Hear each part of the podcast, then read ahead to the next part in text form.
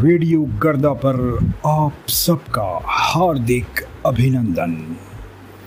radio गर्दा पर आप सुनेंगे टॉक शो,